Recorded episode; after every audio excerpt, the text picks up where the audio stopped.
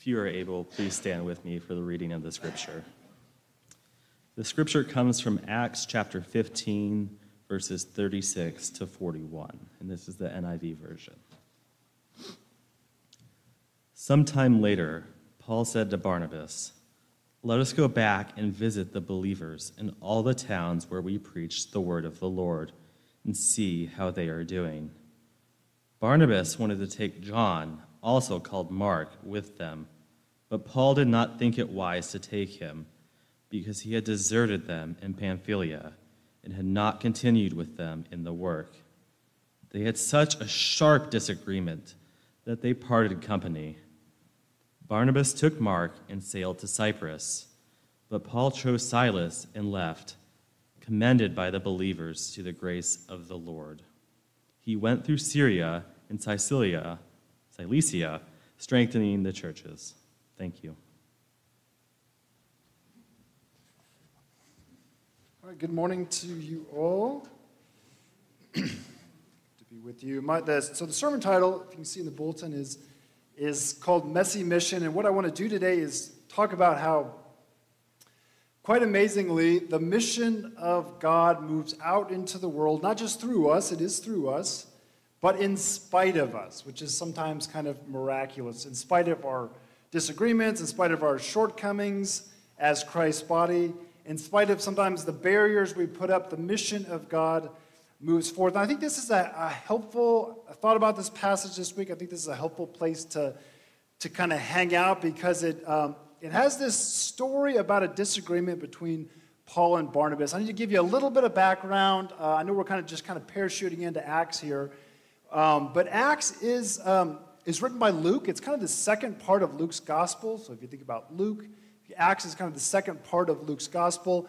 And in Luke's gospel, the movement is all towards Jerusalem. That's a general trajectory of where things are going. They're going to Jerusalem, where Jesus is, uh, he's tried, he's crucified, he's raised from the dead. And then in Acts, it's the complete opposite. It starts in Jerusalem and then it spreads out through Judea, Samaria, to the ends of the earth, the ends of the Roman Empire. And of course, one of the key players in that is the Apostle Paul, also called Saul, early on in, in the, uh, in the book. And he takes these three missionary journeys. The first one happens around AD 47, and there's these two other guys that you, you might be familiar with that go with Paul Barnabas and a guy named Mark or, or John Mark. So, Barnabas, we're introduced to earlier on in the book of Acts. He's the He's from Cyprus. He's from this island in the Mediterranean. We'll see a little map here in a second. But he's, he does this cool thing where he sells uh, a field and he brings the money and puts it at the apostles' feet. And then there's John Mark, who is Barnabas' cousin. That's something to kind of think about. This is Barnabas' cousin. And he's usually thought of as the author of the Gospel of Mark. So you, you have that map, Ron. Uh, if you want to look up, this is a map of the first um, uh, mission trip they take. So they start out here in Syria and they head to Cyprus, where Barnabas is from, and they walk across the island and then they head across the Mediterranean Sea to Pamphylia. Um, and that's the place, you can leave that up for a second, but that's the place I want you to kind of pay attention to. That's in Asia Minor, that's modern day, the southern coast of Turkey today. And that's important because that's where John Mark then leaves to go back to Jerusalem. We don't know why he left. It doesn't tell us there why he left. But John Mark takes off and he leaves Paul and Barnabas. Paul and Barnabas then keep going. They do their first mission trip. They go into these uh, Asia Minor. They circle back and then they come back to Syria. And then some, some other stuff happens. Skip up a little bit. But some time passes and Paul says, let's go back to those towns where we preach the word and see, where the, and see what's going on. See how they're doing. You can take that off now. Thanks. So Barnabas is good with that. The mission is, Barnabas is all on board with the mission. He wants to take John Mark with him, which is a problem for Paul. Why?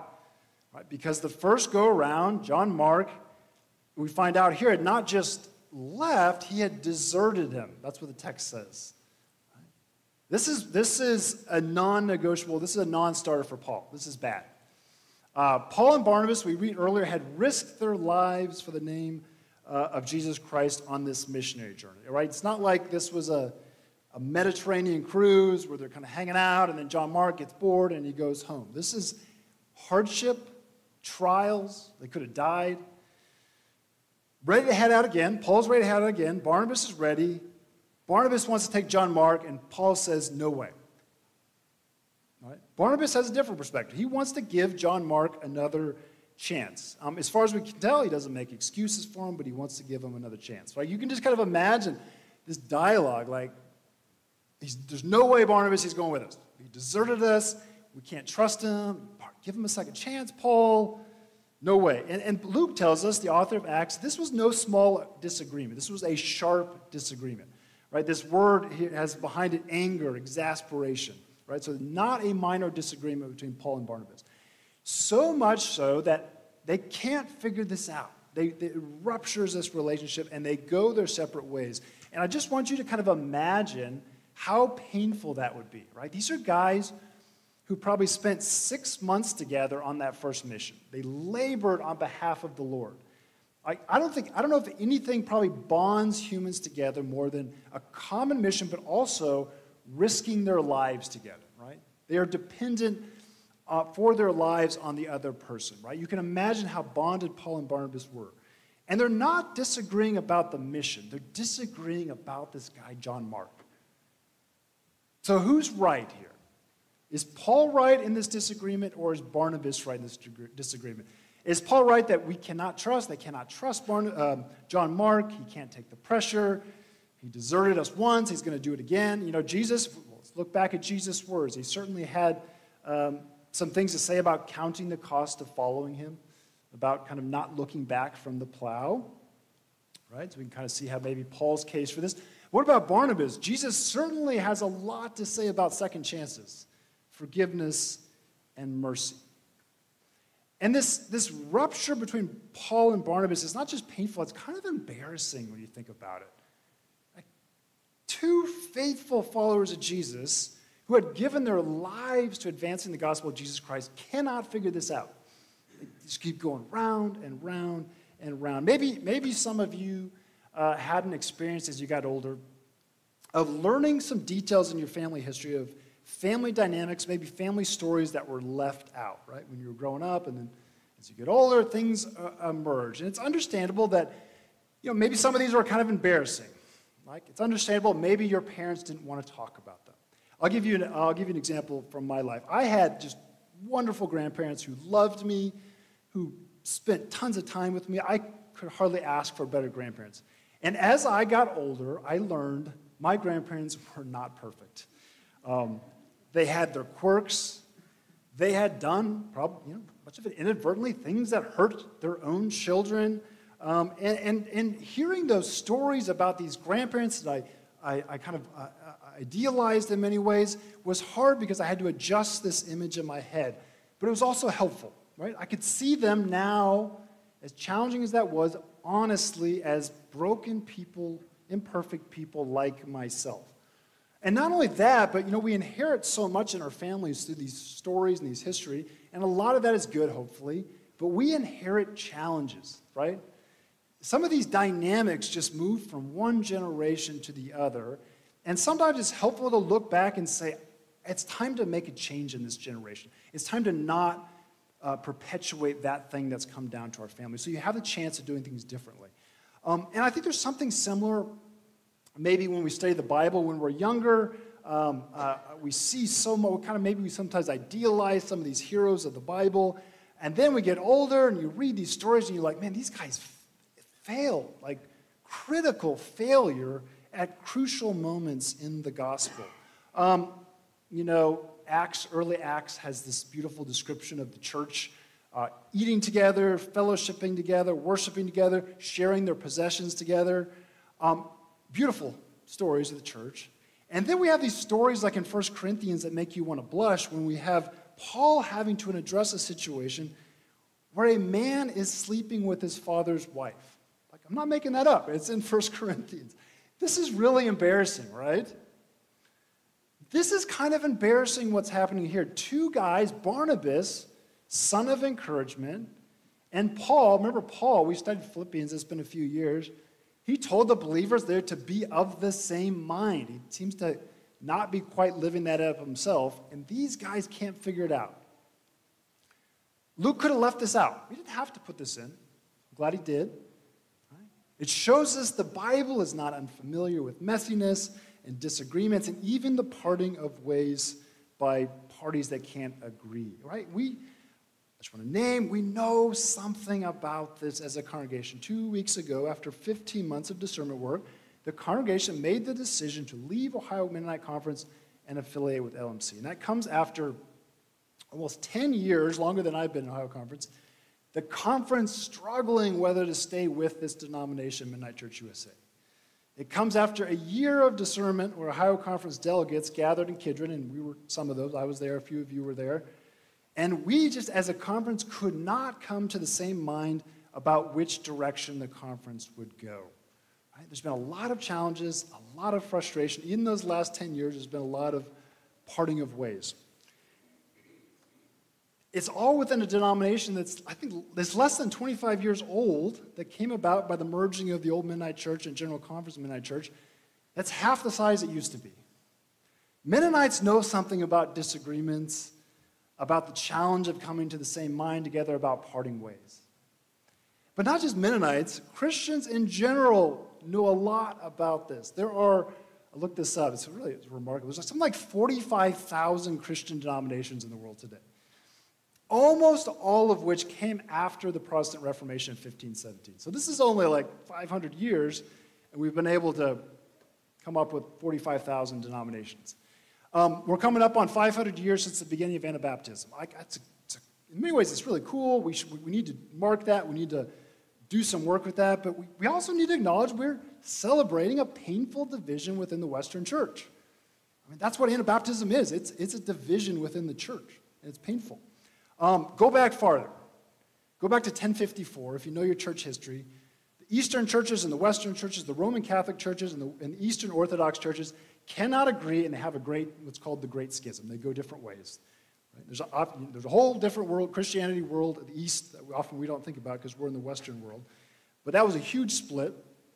And, and there's lots of different reasons for it. So I don't want to oversimplify it, but I think this is interesting. Um, one of the biggest reasons was from one little word named filioque, filioque, which in Latin means and from the Son. So I'll just hold with me for a second, geek out on theology. Those words were not in the original Nicene Creed, but Western churches started Adam that the, and it meant that the Holy Spirit proceeds not just from the Father, but from the Father and the Son. And Eastern Christianity rejected that. To most of us, a, a major schism over one word, and more than that, but one word just sounds crazy. And like theologians can kind of tell us like why this matters and our understanding of the Trinity. We'll save that sermon for another day. You can look forward to that one. But my point is that splitting over differences is nothing new. Interestingly, last week, January 18th through 25th, was actually the annual observance of the Week of Prayer for Christian Unity, where Christians are reminded of what Jesus said in John 17 21 they may be one so that the world may believe, right? The reason why we have this week of Christian unity is because, if we're honest, we know we as Christians are not one. So, what do we, what do, we do with that reality? What do we do with that challenging reality um, coming back to our situation with Ohio Conference? I think the first thing I think we need to do is just mourn that reality.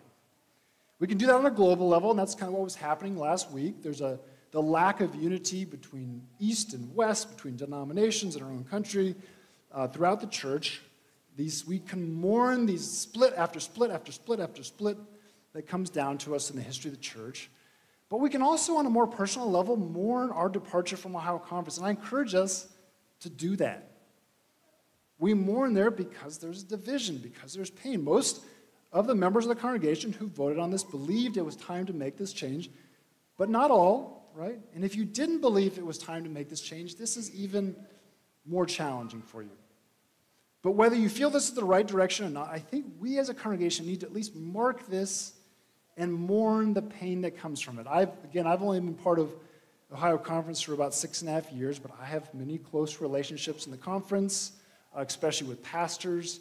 Um, I found my way to this congregation through Ohio Conference and the regional pastor I've been mentored by a couple different pastors in Ohio Conference I was ordained in this conference. Most of you have much, much longer history in Ohio Conference than I do. Right? We're one of the oldest, if not the oldest Mennonite congregation in Ohio. We have deep, deep roots with this conference. And whether you felt it was time to make that change or not, we recognize that there's a loss, and we acknowledge that. The second thing I want to say this morning is that if you are a bit worn out from discernment, that is understandable. yeah, there's probably some people that are worn out. We've spent 15 months uh, discerning not just future affiliation, we've spent a lot of time uh, coming up with a new mission statement and new core values. We've talked about human sexuality. If you, like, 15 months, if you took any one of these topics, affiliation, mission and values, and human sexuality, and you just worked on one of them, that would have been a lot of work. We took on all three, right? We're very ambitious as a leadership team congregation, I guess, in doing that, but we took on all three, and you all did a great job. You hung with each other, you worked hard, you were patient, you were humble, you engaged. Uh, um, there's so many things that went right.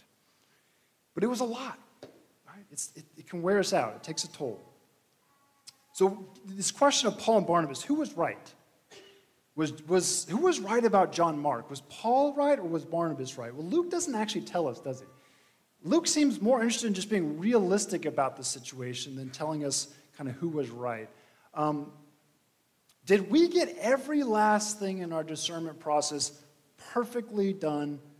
Uh, do we do it perfectly? I doubt it. One of the prayers that we prayed often uh, was this prayer. It was a prayer in difference. I think Charlotte led it for a number of times. It was this We ask God to work in our hearts and to make us indifferent to anything but the will of God. It's really powerful prayer. Lord, we just want to be indifferent to anything but your will. Now, were we able to all fully set aside our personal preferences and our history and only be open to the will of God? I think we tried, and I think the reality is that's really, really hard.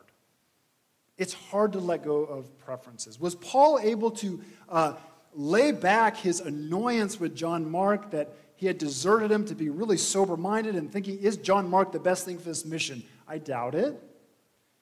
Was Barnabas able to lay aside the fact that, that John Mark was his cousin to be really clear headed about this decision? I doubt it. So not only do we kind of hold this decision in, a, some sadness, we hold it with humility, right? We recognize we don't always get things right, even when we try. So we hold it both with sadness and humility. So after going round and round about John Mark, Paul and Barnabas, they can't come to an agreement, so they split. Barnabas takes John Mark and they go to Cyprus, where Barnabas is from. Paul chooses Silas, and they head back to these churches that they had planted, and they, they go go forward at strengthening them on this uh, second mission trip. So now instead of one mission, there's two mission trips that go out. Now here's my question for you. Was that what the Holy Spirit desired? Right? Did the, did the Holy Spirit desire that there go the two missions? Um, the title of this book that we're, you know, of Acts is the Acts of the Apostles. But what a lot of times people will point out is that maybe a more appropriate title is the Acts of the Holy Spirit. Because again and again, if you read Acts, it's the Holy Spirit that's moving forward on, the, on a mission. It's the driving force of what happens. So, for example, earlier, uh, before Paul and Barnabas take off on their first missionary journey, we read that the church, they're at the church at Antioch and they're worshiping and they're fasting, and the Holy Spirit says this to them Set apart for me Barnabas and Saul for the work to which I have called them. Okay? Holy Spirit, very clear word to the church at Antioch. I want these guys to go on mission. Send these guys, Barnabas and Paul. Does that mean that the Holy Spirit messed up? Did the Holy Spirit mess up when he combined these two together to go on a mission? I don't think so. Does that mean then that the Holy Spirit created this disagreement between Paul and Barnabas so that there'd be two missions instead of one? Well, the text doesn't say that. Here's what we see, and here's what's important to see the Holy Spirit is able to work amidst the messiness of these guys, of these humans. Think about, just think about I, we take this for granted, but think about how crazy this is. That the God of the universe invites people like us, the people like Paul and Barnabas. Paul and Barnabas seem, they seem like they might know what they're doing, but he invites us to co labor with him in this mission of redeeming the world, of reconciling all things to himself. Anybody, I'm sure, anybody ever made cookies with a very, very young child? Um, Do you do that because it makes it easier for you to make those cookies? I, I doubt it. Um, inviting a young child to make cookies or to work on a carpentry project or whatever you want to fill in almost always complicates the process. It's almost always messier, like literally, literally messy. In the kitchen, it's messier. And the it product is often not very pretty, right? It doesn't always look maybe exactly how it's supposed to be. And I think the temptation, if you are a parent or grandparent or whoever, an uncle, aunt, is to just say at some point, you know, I'm just going to do this. Just appreciate the offer, but I'm going to do it. um, it's amazing when you think about it how good we are as humans at messing things up. We're really good at messing things up. And yet, God continues to allow us to join with him in his mission, to allow him to continue with the, the, with the story, to make us make cookies with him, right? To keep making a mess. The kitchen gets messy. The product doesn't turn out like it's supposed to. You would think at some point God of the universe would look down at his church or look at his church and say, Why don't you just step aside? God could do that. God could just say, All right, I'm going to like sideline my church and I'm just going to go at this by myself. You guys have a long history of making a mess. And yet he doesn't do that. He continually invites us to co labor with him in this mission, right? Paul and Barnabas, these two faithful disciples, are in this messy, contentious, heated, painful argument that they cannot get figured out no matter how hard they try. I don't think that was what the Holy Spirit was hoping for when, when he called them. And yet, the Holy Spirit is able to work through a messy, contentious, heated, painful argument to advance the gospel of Jesus Christ. Right? We don't hear anything more about uh, Barnabas and, and John Mark's mission, but we know when Paul and Silas take off, the Holy Spirit is very active. The Holy Spirit is keeping them from going to one place. Um, a man from Macedonia comes in Paul's dream and begs him to come over. The Spirit does not give up on Paul and Silas just because things got messy. The Spirit of God both uses people like Paul and Barnabas to advance the gospel, and thankfully, the Spirit is powerful enough to overcome those barriers, those messes, those disagreements that inevitably come when people get involved. If not, you and I are, we'd never know about the gospel of Jesus Christ. It would have died in Palestine, it never would have got out. But again and again, we see this in the Bible that the, the mission of God goes forth despite our mess, despite our disagreements.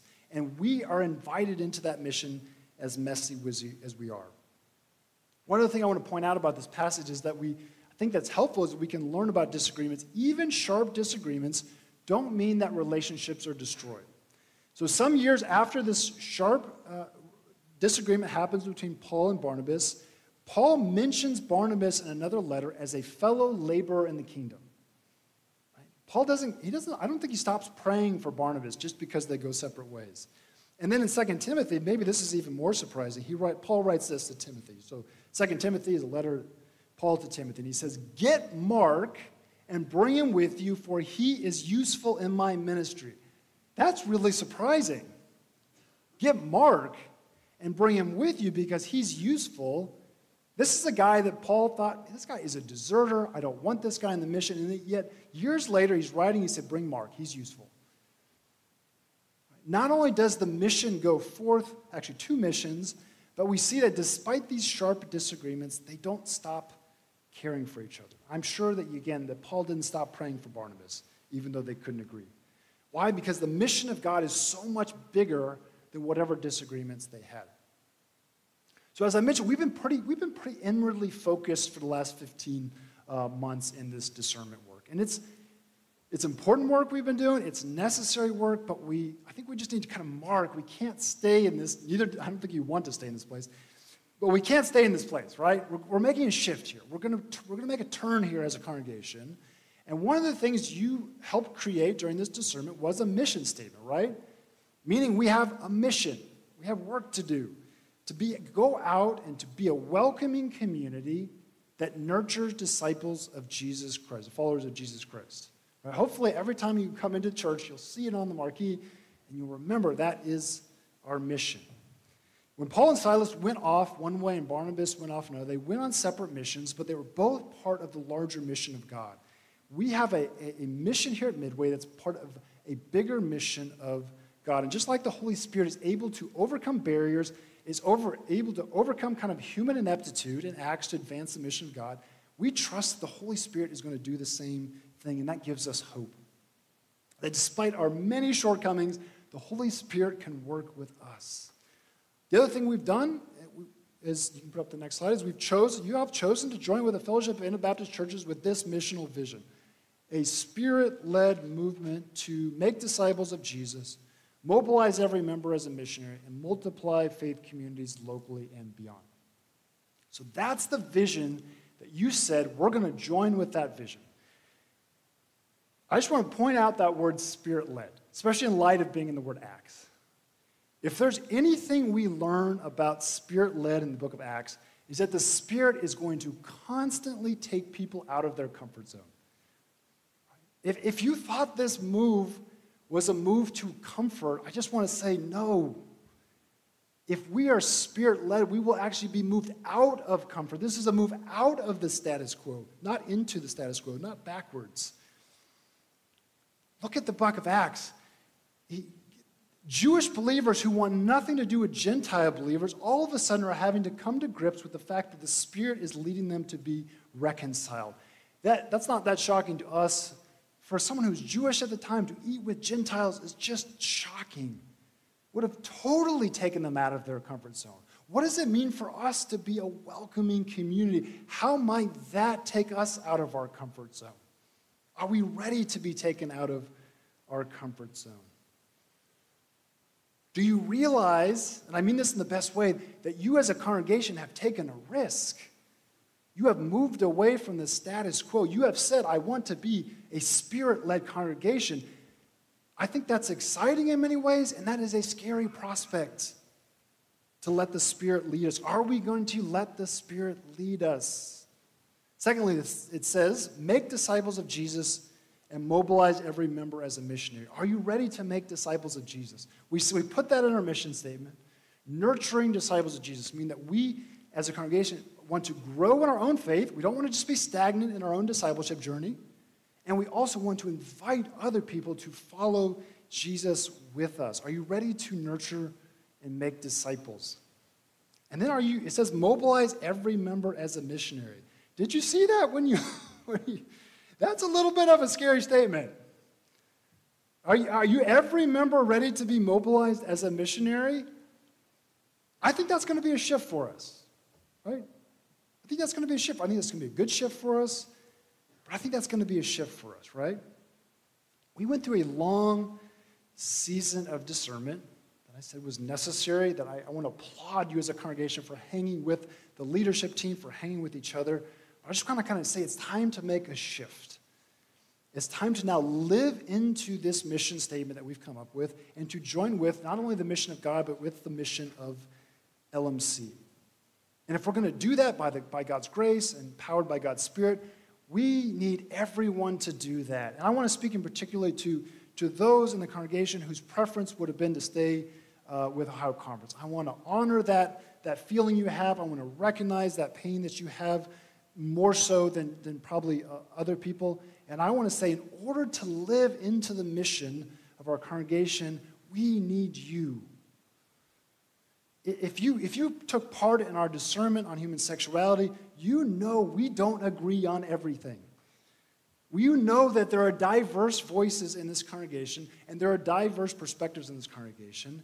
And those, that diversity has the potential to make us a better congregation. It doesn't mean it's not going to be messy. It doesn't mean that there's not going to be further disagreements that happen down the road. Our trust, I think, in looking at the scripture is that despite our messes, despite our disagreements, God continues to invite us remarkably to be co laborers with Him. I just want to just say again, we are going to be a better congregation with everyone moving forward in mission. You know, again, looking back at the long history of divisions in the church, um, the imperfect nature of the church, the messy nature of the church. Um, I want to say this without denying or minimizing the, the church, uh, Christ's body on earth, but we also just need to recognize that our faith is ultimately not in an institution. Right? That's why, even out of messiness and division and departures, we can still have hope because ultimately, as much as the church matters, and it does, our faith is not ultimately an institution. As James Martin points out, it's good to remember that the church did not die and rise from the dead. Jesus did. And especially in challenging times and difficult times, we need to remind ourselves our ultimate faith is not in an institution, but it is in a person, Jesus. And that is what gives us hope to move forward.